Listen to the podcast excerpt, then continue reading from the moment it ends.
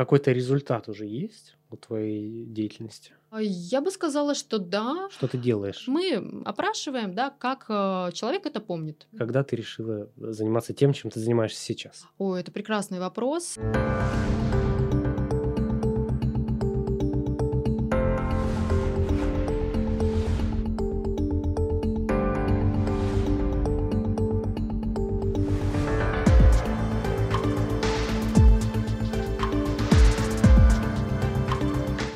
Всем привет! В эфире подкаст «Говорит наука». У нас сегодня отличная гостья Екатерина Давыдова, практикующий психолог, выпускница Санкт-Петербургского государственного университета, психологический факультет ты окончила? Все верно, да. Э, психологический факультет, э, кафедра медицинской психологии и психофизиологии. Это, собственно, то место, где я писала выпускную квалификационную работу, потому что я закончила аспирантуру, но еще не защитила кандидатскую диссертацию. Что я планирую сделать, я надеюсь, этой весной или, может быть, ближе к лету, в начале лета. Вот примерно планы такие. А расскажи о чем твое исследование? Так, ну, тема, в которой я специализируюсь, она достаточно обширная. Начнем с того, что она связана с моей практической работой, да, как, э, потому что помимо того, что я провожу научные исследования, я являюсь практикующим психологом.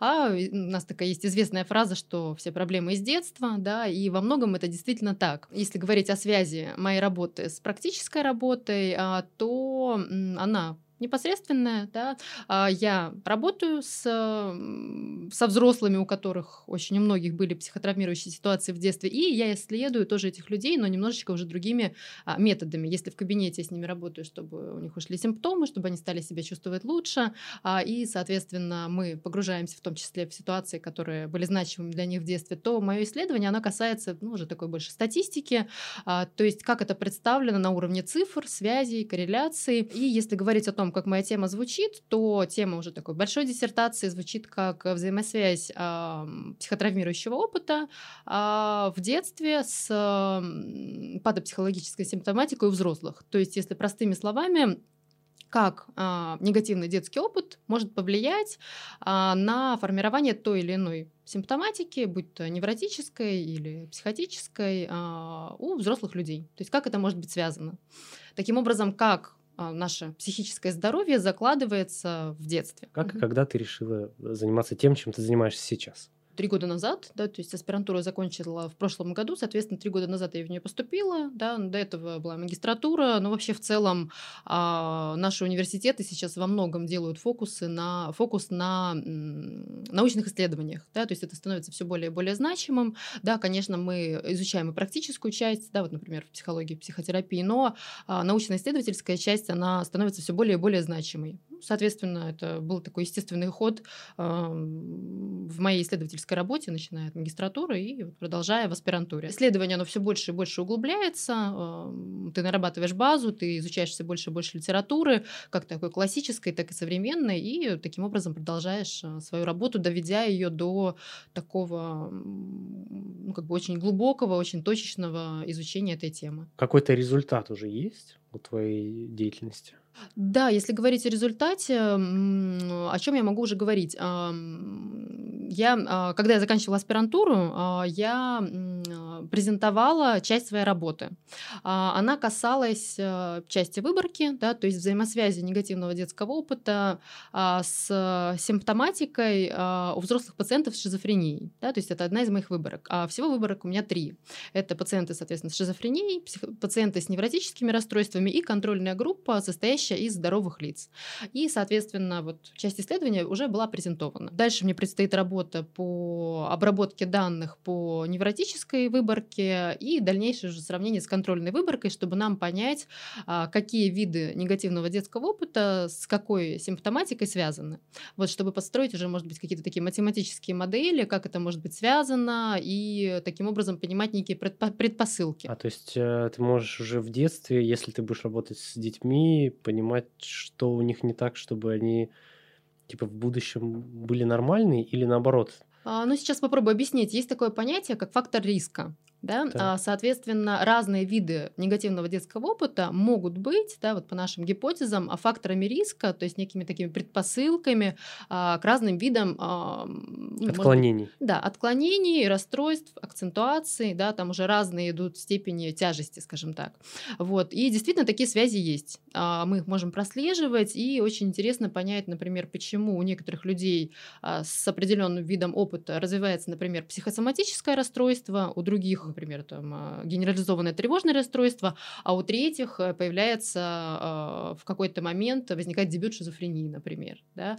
То есть вот как это связано, при каком виде негативного детского опыта, какое расстройство там, может проявиться, да, от чего это зависит, это все очень интересно, интересно пронаблюдать, а, особенно с учетом того, что в отечественной науке наблюдается некий дефицит комплексных исследований такого детского травматического опыта именно по разным выборкам. То есть есть, например, точечное исследование связи негативного детского опыта с э, пациентами с алкогольной зависимостью. Или, например, э, есть э, западные исследования, например, негативный детский опыт у взрослых пациентов с биполярным расстройством. То есть вот такие точечные да, исследования.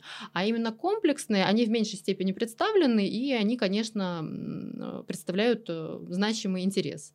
Вот. Как и разные междисциплинарные исследования, то есть, например, исследования, которые смотрят, как смотрят на психологическом уровне, да, как э, негативный детский опыт связан э, с симптоматикой у взрослых, и, например, на биологическом уровне, да, то есть, например, эпигенетика сюда добавляется. Эти исследования тоже очень интересные, потому что ученые сейчас э, пытаются относительно очень многих расстройств психических а, понять их природу, да, то есть как они все же возникают.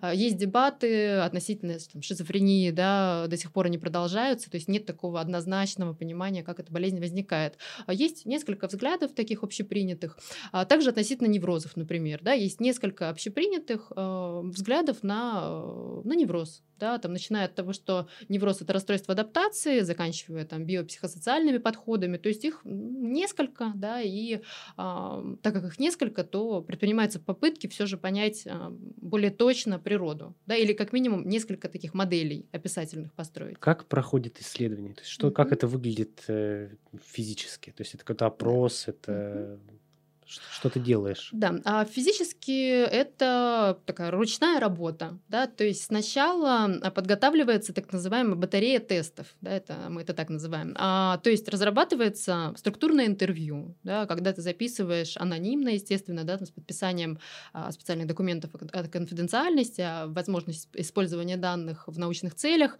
а, то есть вот это ты подписываешь, потом а, некоторое интервью с описанием а, словесным да, опыта, который с человеком случался в детстве, то есть ретроспективно, как он это помнит. Да? И здесь очень важно, что для нас значимо, значимы его слова, а не факты, потому что есть такое понятие, как внутренний мир да, или внутренняя картина. Да? Например, есть понятие внутренняя картина болезни. То есть это связано с такой субъективной реальностью, скажем так. То есть мы опрашиваем, да, как человек это помнит. Вот. А, естественно, если мы говорим, говорим о пациентах с расстройствами, то опрос происходит э, с пациентами, которые способны да, отвечать на вопросы такой сложности. То есть они находятся в подостром состоянии или состоянии ремиссии, да, это очень важно. А, и, соответственно, это анкета, да, определенные документы, касающиеся возможности использования данных а, анонимно, а потом тесты, да, которые распечатаны, а, и это такое структурированное интервью, а, где устанавливается контакт с пациентом, определенное расположение его, да, получается, а, и проводим опрос. Вот. Потом эти данные обезличенно собираются в базу, и потом уже происходит математическая обработка в специальных программах.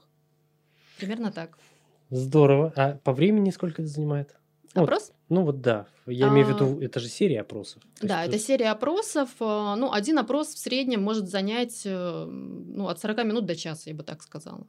Если мы говорим о таком полноценном интервью с установлением контакта в комфортном темпе для человека. И, и получается, ты лично интервьюируешь. Да, получается, лично я интервьюирую. Ты, ты не можешь дать там э, как это, инструкции другим людям, там, не знаю, студентам, аспирантам, коллегам. Ну, Безусловно, такая практика тоже есть, потому что существуют исследования, проводящиеся, например, в рамках большого гранта. Да, есть такая практика. И тогда а, над исследованием работает а, несколько да, специалистов. Это может, например, быть э, например, аспирант, да, потом может быть куратор с кафедры, несколько студентов, например, с бакалавриата, и все они так или иначе могут участвовать в этом исследовании.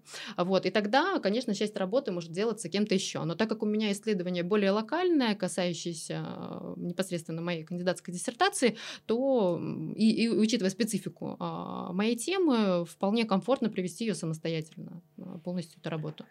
За последние лет 10 угу. в твоей сфере, в твоей науке, э, были ли какие-то такие супер замечательные прорывы, может быть, какие-то особые случаи? Я, пожалуй, отметила бы очень большое исследование Всемирной организации здравоохранения, которое относительно недавно было а, как раз-таки по этой теме. Оно было очень глобальное, то есть там были ну, буквально там тысячи людей исследованы, да, и как раз-таки они проследили там взаимосвязь негативного детского опыта с самыми разными заболеваниями, начиная э, от э, я не знаю, там, а, там как бы приверженности там, к курению, заканчивая сердечно-сосудистыми заболеваниями. То есть они выявили огромное количество связей, они разработали опросник по этой теме, который так называется опросник негативного детского опыта, который, э, соответственно, сначала в Америке да, был разработан и верифицирован, а потом переведен и опробирован уже на российских выборках, которые, собственно, и я тоже использую.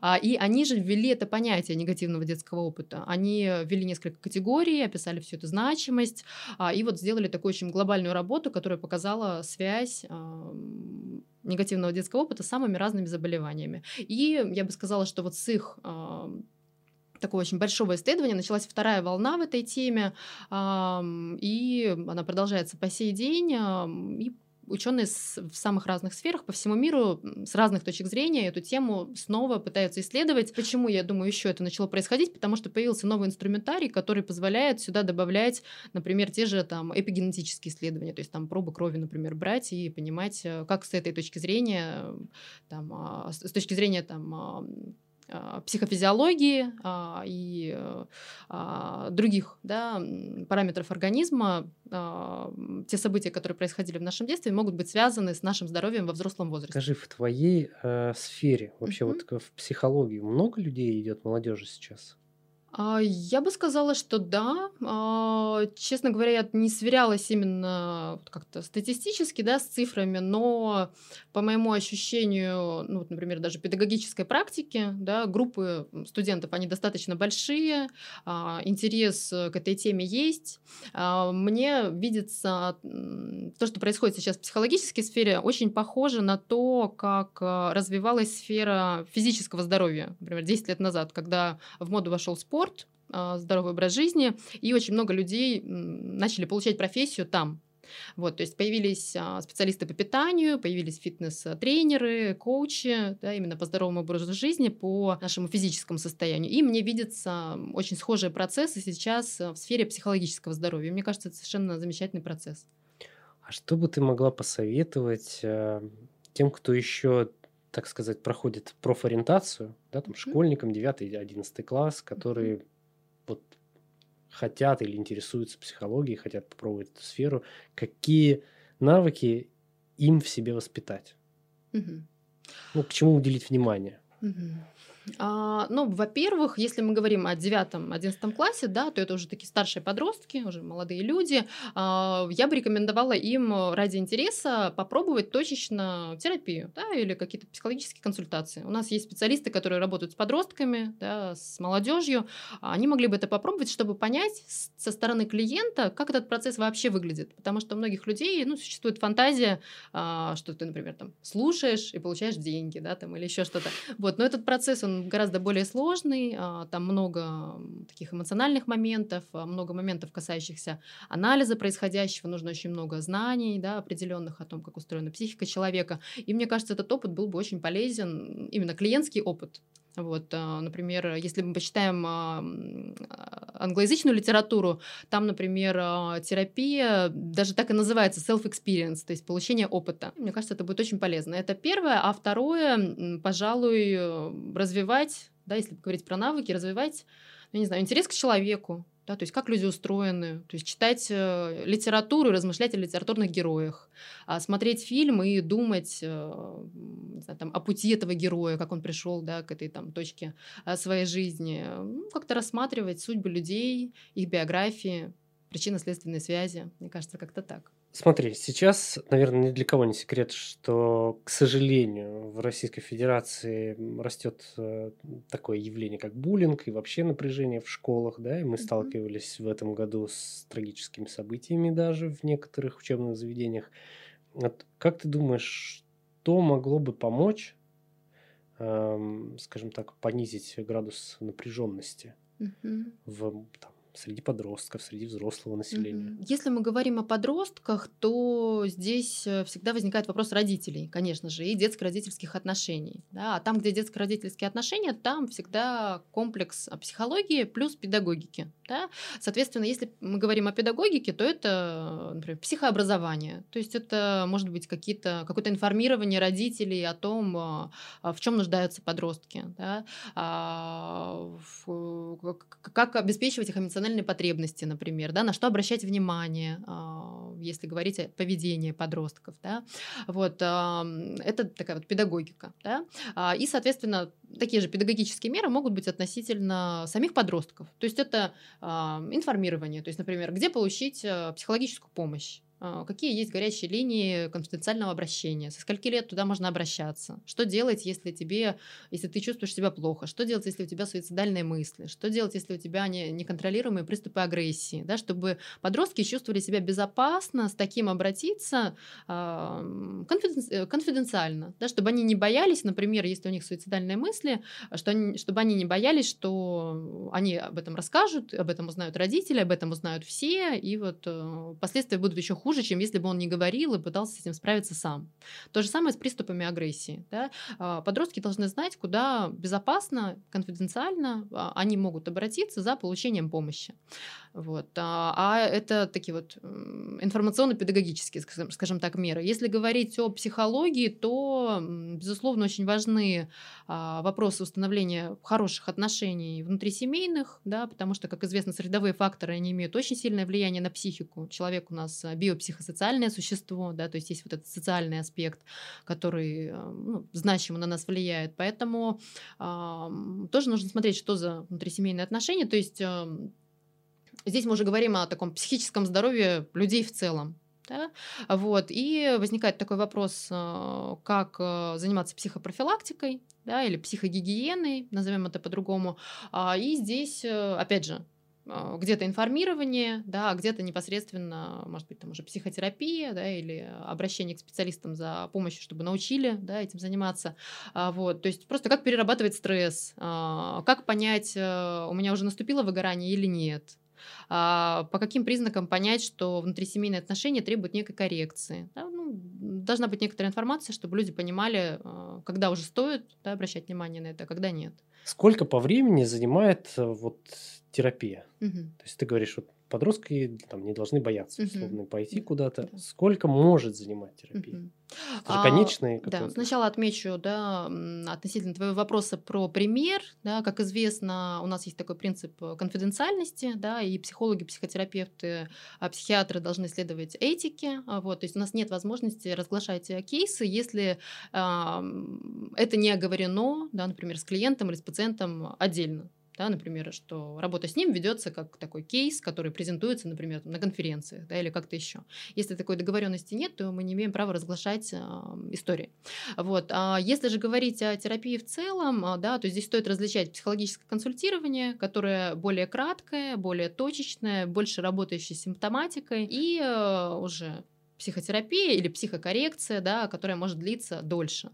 А вот, и здесь сроки могут доходить, э, ну, не знаю, там и год терапия может длиться, и три года, в зависимости от того, какие цели. Да. Если у нас цель э, коррекция симптома, да, например, человеку важно а, научиться, я не знаю, меньше волноваться а, перед э, выступлениями, да, то это вот одна история. Например, человеку 40 лет, и из его 40 лет э, последние 20 лет он избегал отношений, да, и он не имеет возможности в них вступить, потому что очень много разных сложных чувств относительно этого, то здесь уже требуется взаимодействие с личностью целиком. И здесь, безусловно, сроки будут дольше. Это может быть и год, и два, иногда больше. Бывает такое, что достаточно одной консультации, чтобы как-то по-другому посмотреть на какие-то вещи. Ну, вот если приходит угу. человек с проблемой, да. то можно ли за какое-то короткое время, угу. там, за 30-50 минут условно, да рассмотреть ситуацию? Ну, безусловно, есть такое понятие работа с запросом. Да? Если у человека его запрос э, точечный, да, то, то есть инструменты, которые позволяют это за одну сессию, за 50 минут, э, например, это разобрать. Например, работать с метафорическими картами. Да? То есть это подключение такого образного мышления да, а, к нашему когнитивному да, компоненту, а, который позволяет э, посмотреть на ситуацию более так общо, более абстрактно и какие-то новые мысли для себя выявить. Вот. Вот поэтому, да, это возможно. Это возможно. Есть, есть когнитивно-поведенческие техники, которые тоже позволяют разобрать что-то за одну сессию. Вот поэтому это есть, но далеко не со всеми темами, конечно, это возможно. Почему ты решила заниматься наукой? А, интересный вопрос. А, сейчас я как-то попробую сформулировать. Ну, во-первых, это интересно, да, научно-исследовательская деятельность, она, безусловно, очень интересная.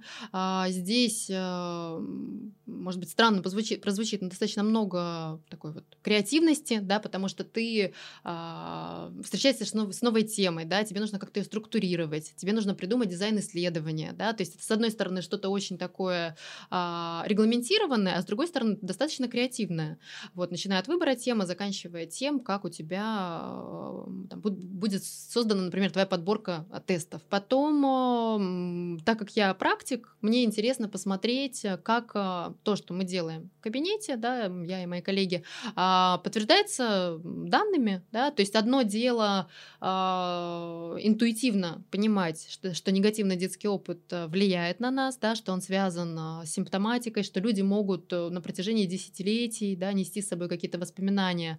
А, а другое дело видеть это на причинно-следственных связях, на корреляциях, да, это совершенно а, другое ощущение. Чем в твоих исследованиях могут помочь обычные люди, типа там, меня или наших зрителей?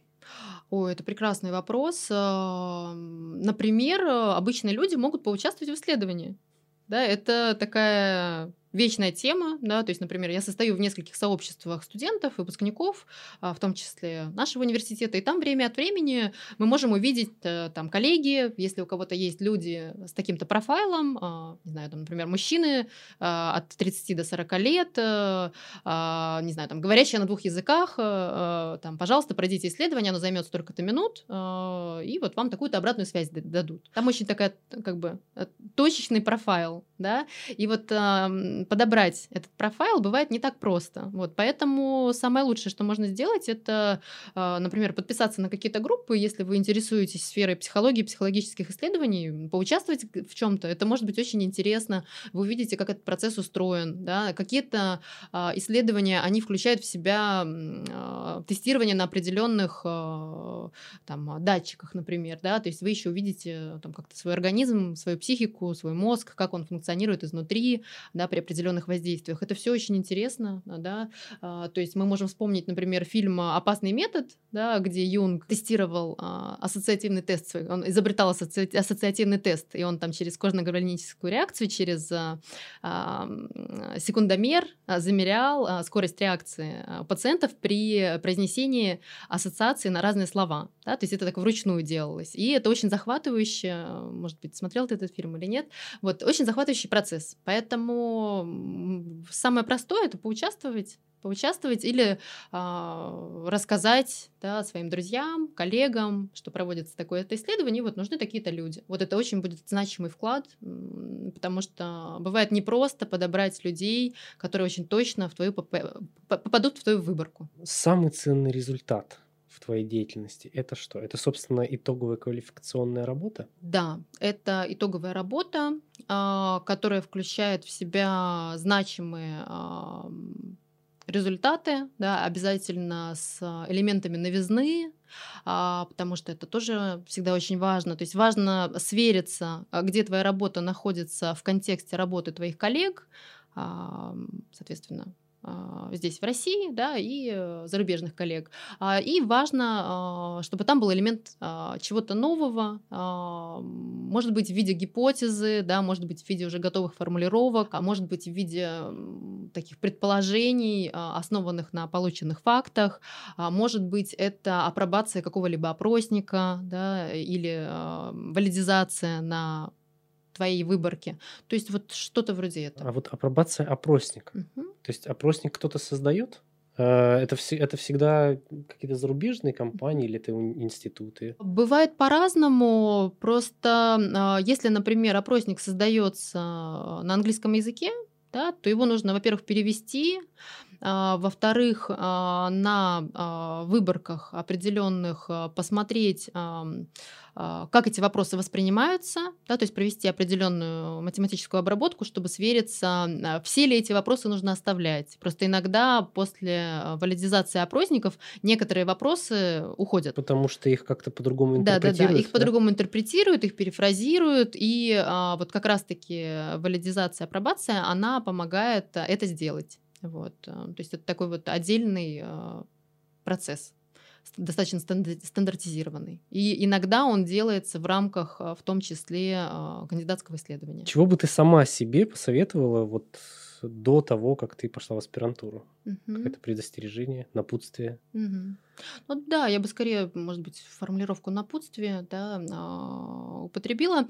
А, мне кажется, достаточно важно на протяжении всего исследования, потому что мы обычно в аспирантуре учатся три года, да, а, и пишут работу. Иногда это три года да, длится, иногда это чуть дольше. И что происходит за эти три года? Появляются новые исследования, да, и, соответственно, когда ты уже подходишь к моменту написания финальной работы, да, которая у тебя будет в итоге на защите, а, тебе нужно заново пересмотреть литобзор.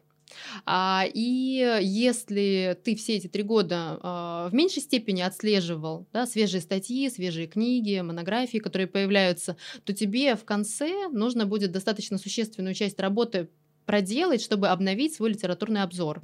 Если же ты на протяжении всех этих трех лет так или иначе участвовал в конференциях, а, как-то отслеживал работу твоих коллег в этой сфере, то тебе этот процесс дастся гораздо проще. То есть тебе нужно будет просто скомпоновать, немножечко дополнить а, свою вот э, первую главу, да, эту часть с литературой, а, и этот процесс э, будет не такой трудоемкий. Спасибо большое. У нас в гостях была Екатерина Давыдова, практикующий психолог, а, окончила аспирантуру mm-hmm. в СПБГУ на психологическом факультете. Да. Это был подкаст э, «Говорит наука». До новой встречи.